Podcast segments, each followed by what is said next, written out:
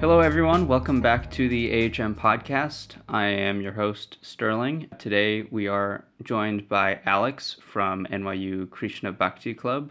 Welcome to episode two, and we will just dive right into it. So, welcome, Alex. Hi, Sterling. Great to be here. Thanks for having me. Of course. Thanks for being on the show. Um, so, I just want to start out by having you introduce yourself and then talk about the club a little bit.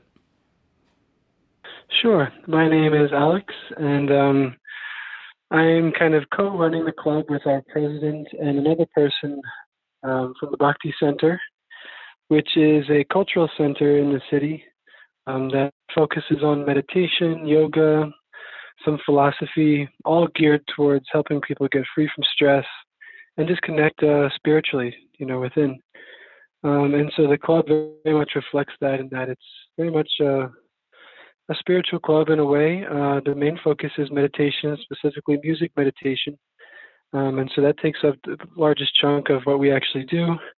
Um, then typically we'll have a short talk um, that just reflects on different aspects of coping with, uh, you know, a very materialistic society and trying to retain some kind of um, spiritual balance and and just general sanity.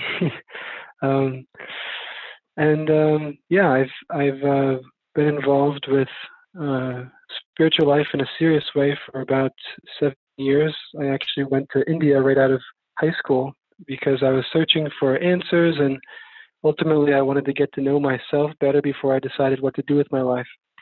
Uh, so I lived in an ashram for about two years, uh, in and out of India, different places, traveled a little bit, and um, then I received an instruction from my guru to go back to college. So I wound up back in school, and now I'm a senior there. And um, and yeah, very happy to have found a way to connect what I was doing in India, the whole spiritual side, um, with school, and you know, with you could say, you know, the material side of life as well. So right, that's great. Um, so you mentioned music meditation. What exactly happens in, in one of these meditation events? Right. Yeah, um, it is a ancient practice actually um, that's actually recommended in the in the scriptures, the Vedic scriptures, which go back thousands of years. Um, they actually predicted different uh, things would happen during this day and age. It's, they refer to it as Kali Yuga, which is called uh, the age of quarrel. And so, uh, whereas in previous ages, just sit down meditation, you know, um, going to the forest, and stuff like that was recommended. Nowadays, um, because of the circumstances we're in, in terms of how busy things are and um, how materialistic society has become, they've recommended music meditation as the uh, key means to elevate the consciousness and um, raise ourselves to some kind of uh, higher level spiritually. And so essentially what it is, is um, you could either do it with or without instruments. We do it with instruments. Uh, there's a drum that we use called a mridanga that's very cool. Um, and then a harmonium typically is the other essential instrument we use, which is a type of, of keyboard, you could say. It's almost like a cross between that and a um, accordion, and that it, it, it uh, there's air that passes through it that gives it its amplification. And so the instruments aren't essentially that important. What's most important is the sound itself um, of the mantra that we chant. And so specifically, we generally chant the Maha Mantra, uh, which is again it's in the scriptures and it's reputed to be non-different from the spiritual world in a way. Um, and that whereas in the material world, sound is uh, relative, and that I could continuously say water, water, water, but I won't uh, have my thirst quenched. Um, in terms of spiritual sound, if you keep on repeating it, then you'll actually connect with the object that you're referring to. Um, and so the mantra is the Hare Krishna mantra, which has become relatively well known, especially in the streets of New York City. Um, and it, it essentially just goes Hare Krishna, Hare Krishna, Krishna Krishna, Hare Hare, Hare Rama, Hare Rama, Rama Rama, Hare Hare. And by repeating that over and over again, then we um, get closer to the divine in a way, and uh, we can connect very easily to uh, to what that mantra is referring to. So this is um, excuse me if it seems like a crude comparison, but so this is like when you're walking on the street or in the park, and then uh, you know people mm-hmm. are banging on drums and singing the mantra. Right. Yeah, it's similar. Similar. It's in the same vein of uh, of mantra meditation, music meditation. Yeah, um, but there's all different kinds of transformations and permutations of it, in that it can be done in different ways. Um, some people who do it are, you know, uh, working people. They're not all monks, you know, walking down the street. There's a lot of different types of people that um, do music meditation, this kind of mantra meditation. Um, but yeah, the essence is, is essentially the same, you know, of, of uh, elevation through um, through mantra meditation, through focusing on the mantra. Interesting. That's really fascinating because I cause normally when people think of meditation, it's like a very quiet thing where it's like complete silence and people right. are you know deep in thought. So I'm wondering like what the thinking is behind this version of meditation where you guys are actively making music. Right. Yeah, uh, it's a good point. And uh, and like I, like I previously said, in bygone ages, it was a lot easier for people to to really meditate just silently. You know, thinking, meditating on something within, on the breath. Uh, generally, because people just in general weren't as disturbed by things like iPhones and um, you know cars driving by and stuff like that. And so it was much easier to actually enter deeply into a meditation that didn't require some kind of positive um, uh, something to focus on. Right. Uh, and so the whole idea behind mantra meditation is is then that you actually give the mind something positive to focus on, um, as opposed to trying to clear the mind of all thoughts. And so as long as that uh, what it's focusing on is actually spiritual, uh, then you can elevate your consciousness uh, to a spiritual plane. And so it's an easier way to meditate, and it's something that you can do throughout the day. And that you know you can't be necessarily uh, walking down the street and and enter into a deep meditation, you know, on nothing per se, because you have to be conscious of your surroundings. But in this case, uh, you can be walking down the street and be chanting to yourself and be listening to the mantra, and in that way be meditating throughout the day. Gotcha, because you're actively speaking it out and just hearing it and reminding yourself of it, right?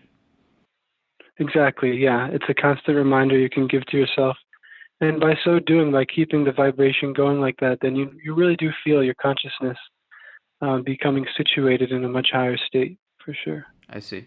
Um, so this is one event that you do in the club. I'm wondering if this is like the main thing you guys do, or if there are other things you, other events you put on. Yeah, this is definitely the main kind of the bread and butter of the club.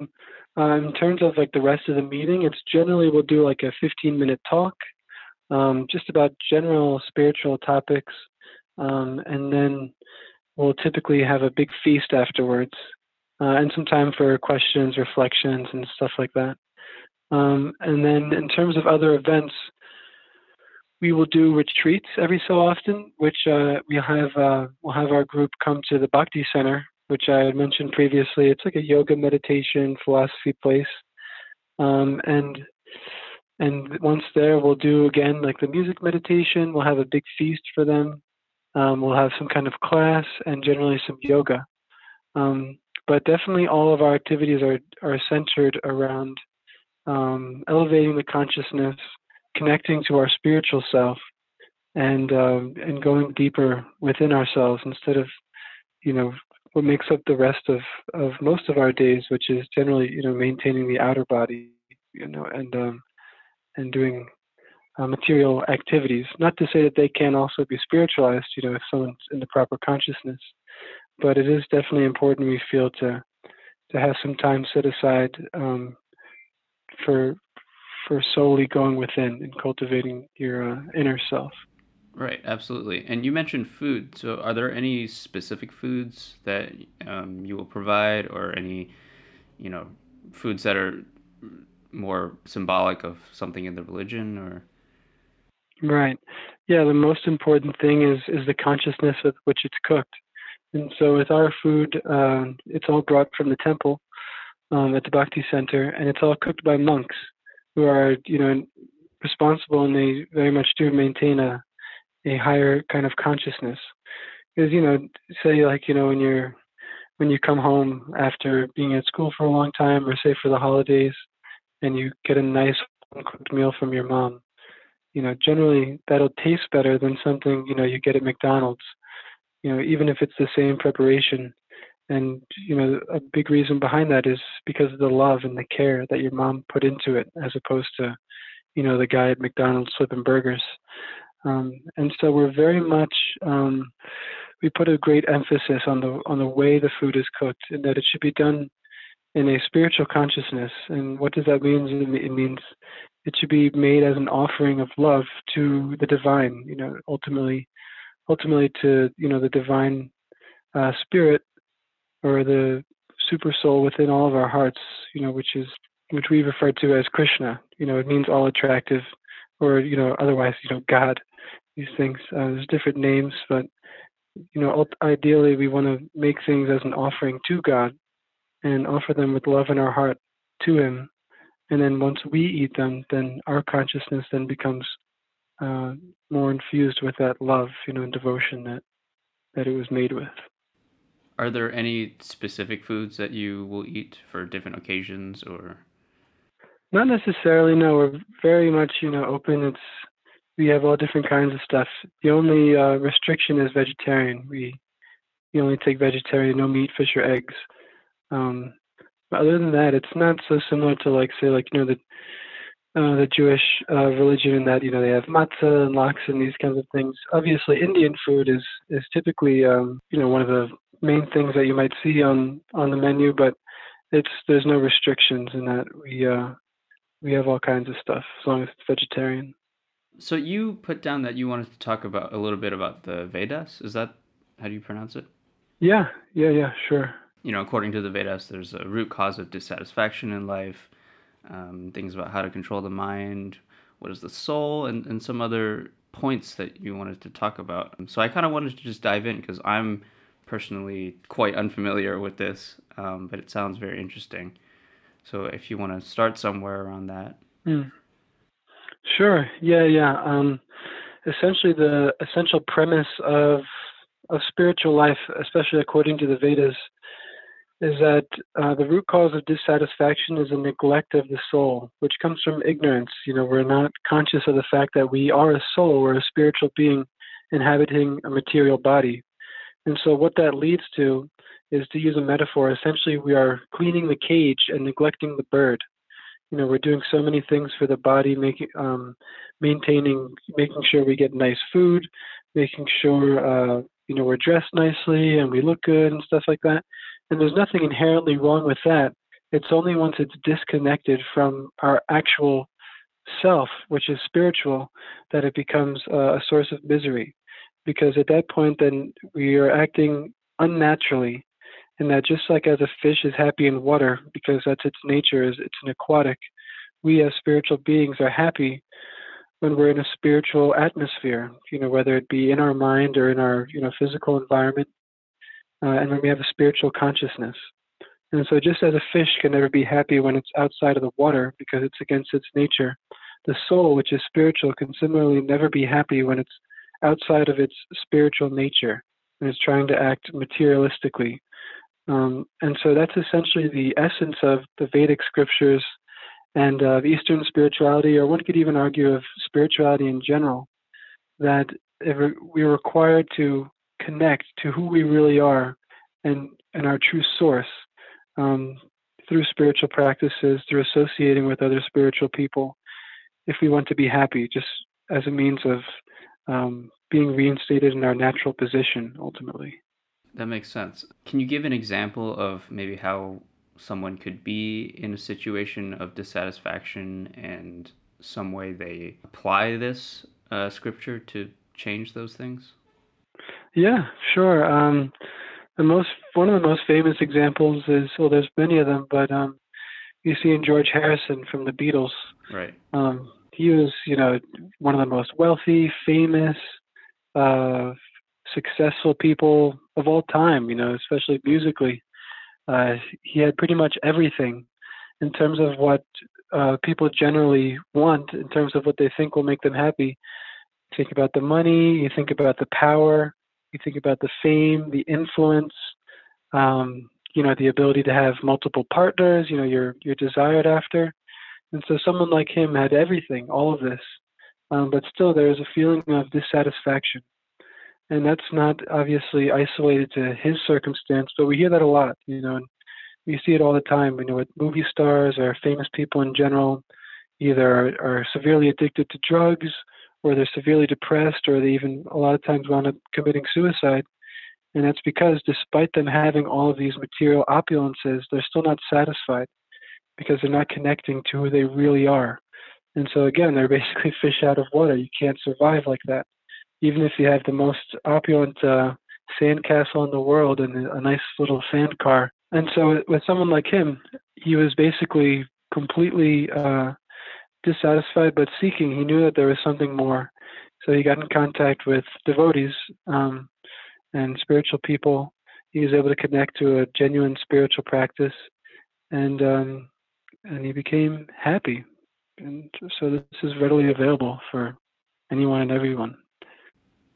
So, what do you think the best approach is for people who are just starting out in this realm and you know maintaining it and as you wrote down like attaining a lasting happiness right uh, i think the most important thing and not just i think but this is also recorded in in the scriptures um, is you need to have good association you need to surround yourself with people who are have a similar goal of of uh, of spiritual connectivity um, because otherwise, even if you do get a nice kind of spiritual practice going for a little while, generally we become like who we associate with. Um, and so we're very much prone to being influenced by our surroundings. And so if we're around people who, uh, you know, generally give off a more negative energy or or they have no interest whatsoever in anything spiritual, It's not necessarily that we should shun them, but we should readily seek association of those people who are spiritual and who do have some kind of uh, sincere and serious spiritual inclination. Um, and so, even that, that reason I say that also is because even in the times where we may feel less inspired spiritually, then just by having spiritual friends and being in that kind of uh, environment and association, then we'll be able to get through those times. And um, and come out on top in the end. Um, so that's one of the main things I'd recommend uh, for sure. There's all different kinds of genuine spiritual centers, um, especially you know Hare Krishna temples are all over the world, all over America. Uh, they have different yoga studios, of course, and there's other you know genuine spiritual communities as well. Um, but that's very important. And then from there, then um, you can get uh, personal guidance that's fine tuned to who you are, you know, based on um, you know your relationships with the people who you meet that are uh, already you know serious in their spiritual efforts, um, and in that way you can really be uh, personally guided um, according to your nature, which is really important to have someone who uh, knows you and who is a little bit more you know spiritually advanced, you could say, than you are, um, that can help guide you, you know, according to who you are. So that's very important, the kind of association you keep for sure. I think of like learning a language where you know you have a teacher and the best way to learn the language is to be immersed in it and to just always be around people who for lack of a better term are better than you at it um, and that's mm-hmm. the way you can yeah. learn the grammar and yeah. No yeah completely. It makes total sense. It makes total sense especially and then you, you add in the element of these people actually care about you. You know they have you know sincere feelings of uh, of compassion you could say or you know just genuine empathy that they really want you to learn the language you know. You know take the example of a parent you know. How much faster would you learn a language from a parent as opposed to just you know some random people who don't really care about you you know just having a random you know interaction with you know but but, but as soon as you connect with someone who is in that state you know where they are immersed in in that in what you want to immerse yourself in and not only that, but they actually care about you. They actually are have a soft heart and they want to see you progress and grow. Then it becomes very easy. It becomes natural, and you don't even have to think about making spiritual advancement. It will just be a concomitant factor of of your being in, in proximation with these people. Right, absolutely. So I'm interested in talking about the soul. What mm-hmm. is the soul to you and within the Krishna Bhakti community. Right. Yeah. Um, according to the Bhagavad Gita, the soul is is that part of us which animates the body.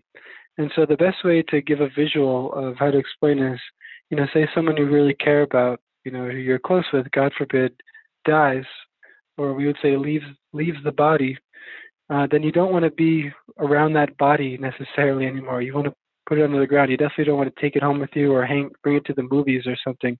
And the reason why is because that person who you care about, who you're friendly with, is gone. They're no longer there. But the body is still there. And so how do you reconcile?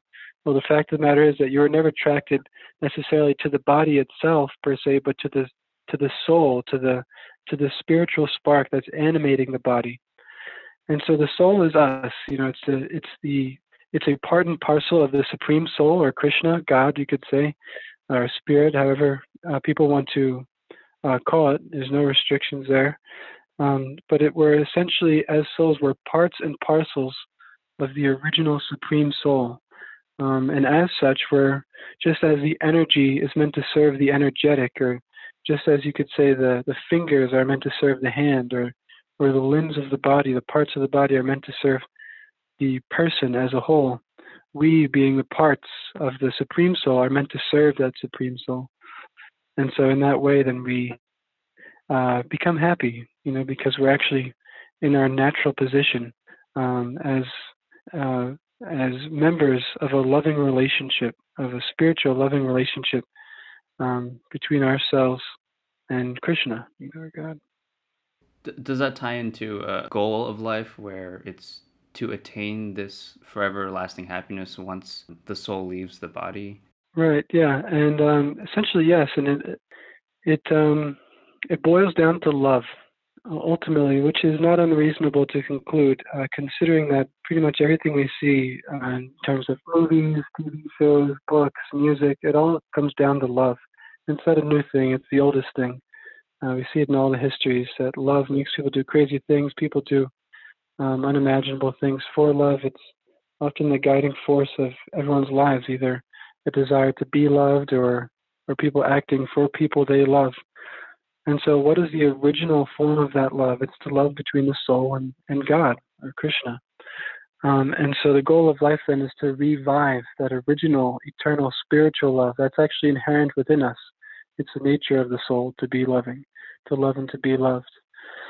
And so, essentially, then you could say the goal of life is is simply to awaken to that, to uncover it, and to uh, and to realize oneself as being a loving uh, part of the supreme abode of love or Krishna.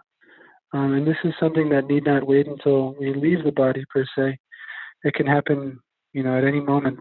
Um, and that's typically who we end up calling uh, gurus, you know, people who are experiencing this love, who have dedicated their lives to the process of reawakening this love and who have attained a certain level of, of advancement so that they can help other people uh, come to that state also. So these gurus who commit themselves to attaining this uh, this connection between the soul and God is it similar to like a Christian monk who is celibate and spends their time doing this and spreading the mantra, or is does it take a different form? Um, sometimes, not always. There are renunciants, um, you know, some, sometimes called sannyasis or swamis, um, that take a vow to not enter into uh, marriage and completely dedicate themselves solely to um, to teaching people meditation and, and, these kinds of things. Um, and there are also people who are married who have regular jobs, even, but they are uh, serious in their spiritual endeavors. Um, and so it's not limited to just a certain um, demographic per se, but the person has to be internally qualified. The person has to be advanced. And there are certain signs which show that advancement. And um, the first one is called nishtha, which means fixed. It's a Sanskrit word. It essentially means one who is uh, undeviating, unwavering in his endeavors to be of service to serve others, to serve Krishna, and to uh, help others in the path. Um, to enlightenment ultimately. Um, and so that's something you can't fake. Either you show up or you don't, essentially. And so you could see that um, just as in people who are very much advanced in material ways, uh, they never quit. You know, they get up early in the morning every morning. They go to work and they and they dedicate their lives to something. In a similar way, um, people who are spiritually advanced, uh, they never quit, and they are they're fixed every morning, every day. They're um, busily engaged in welfare activities for the world. And the other factor is uh, something called Mukhya Prasad, which essentially means that everything that comes out of their mouth is for everyone's benefit, and that you're not going to ever hear them criticizing other people, especially unnecessarily. Um, but they're always speaking in such a way as to help others, and they've completely eradicated the desire in their heart to criticize other people, um, and they're completely absorbed in a mood of uh, of compassion and of of you know genuine love for for the people they come in contact with.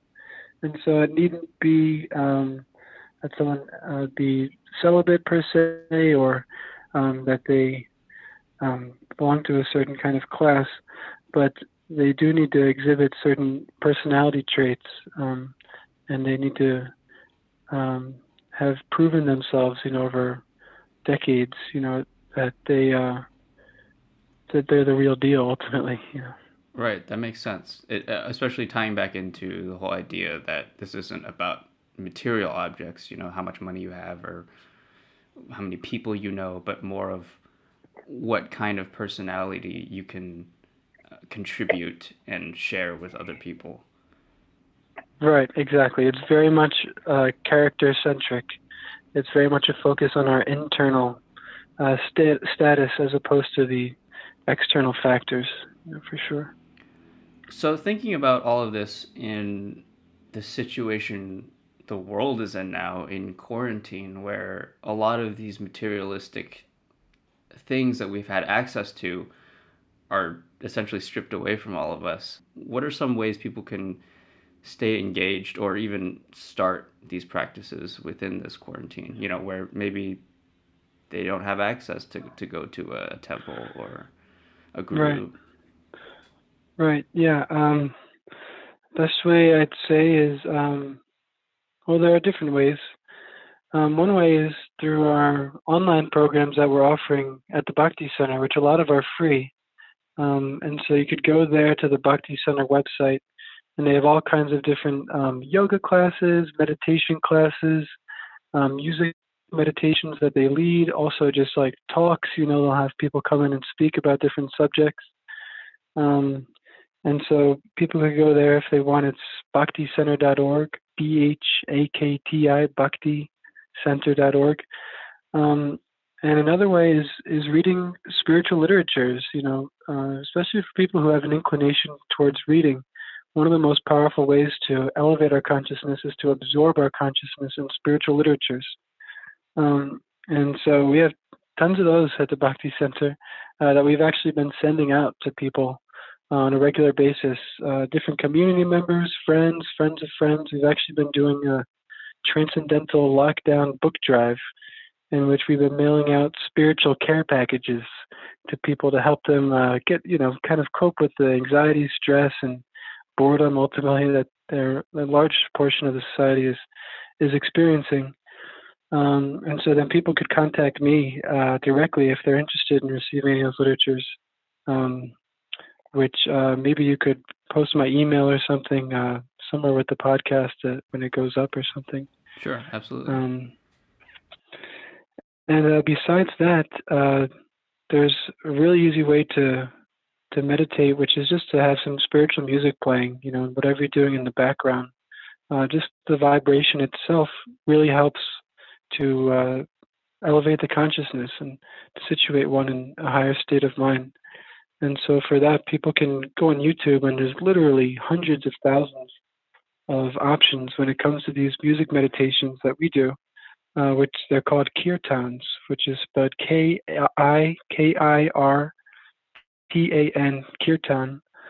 And if you just were to Google that word, then you would find uh, a, a, massive amount of results in regard to spiritual music that anybody could just pop, pop in some earphones or have it playing in the background or whatever they're doing and uh, feel themselves um, being elevated spiritually. But yeah, again, the most important, the easiest way to to really feel an immediate difference is to connect to somebody who's who's uh, spiritual. And so BhaktiCenter.org is great for that. Um, especially on their Instagram page, they've been doing live streams of, of different talks, and people come in and speak, and and it's very easy to get connected to these people and and um, develop start developing spiritual relationships, uh, which are really the most important thing. Great, great.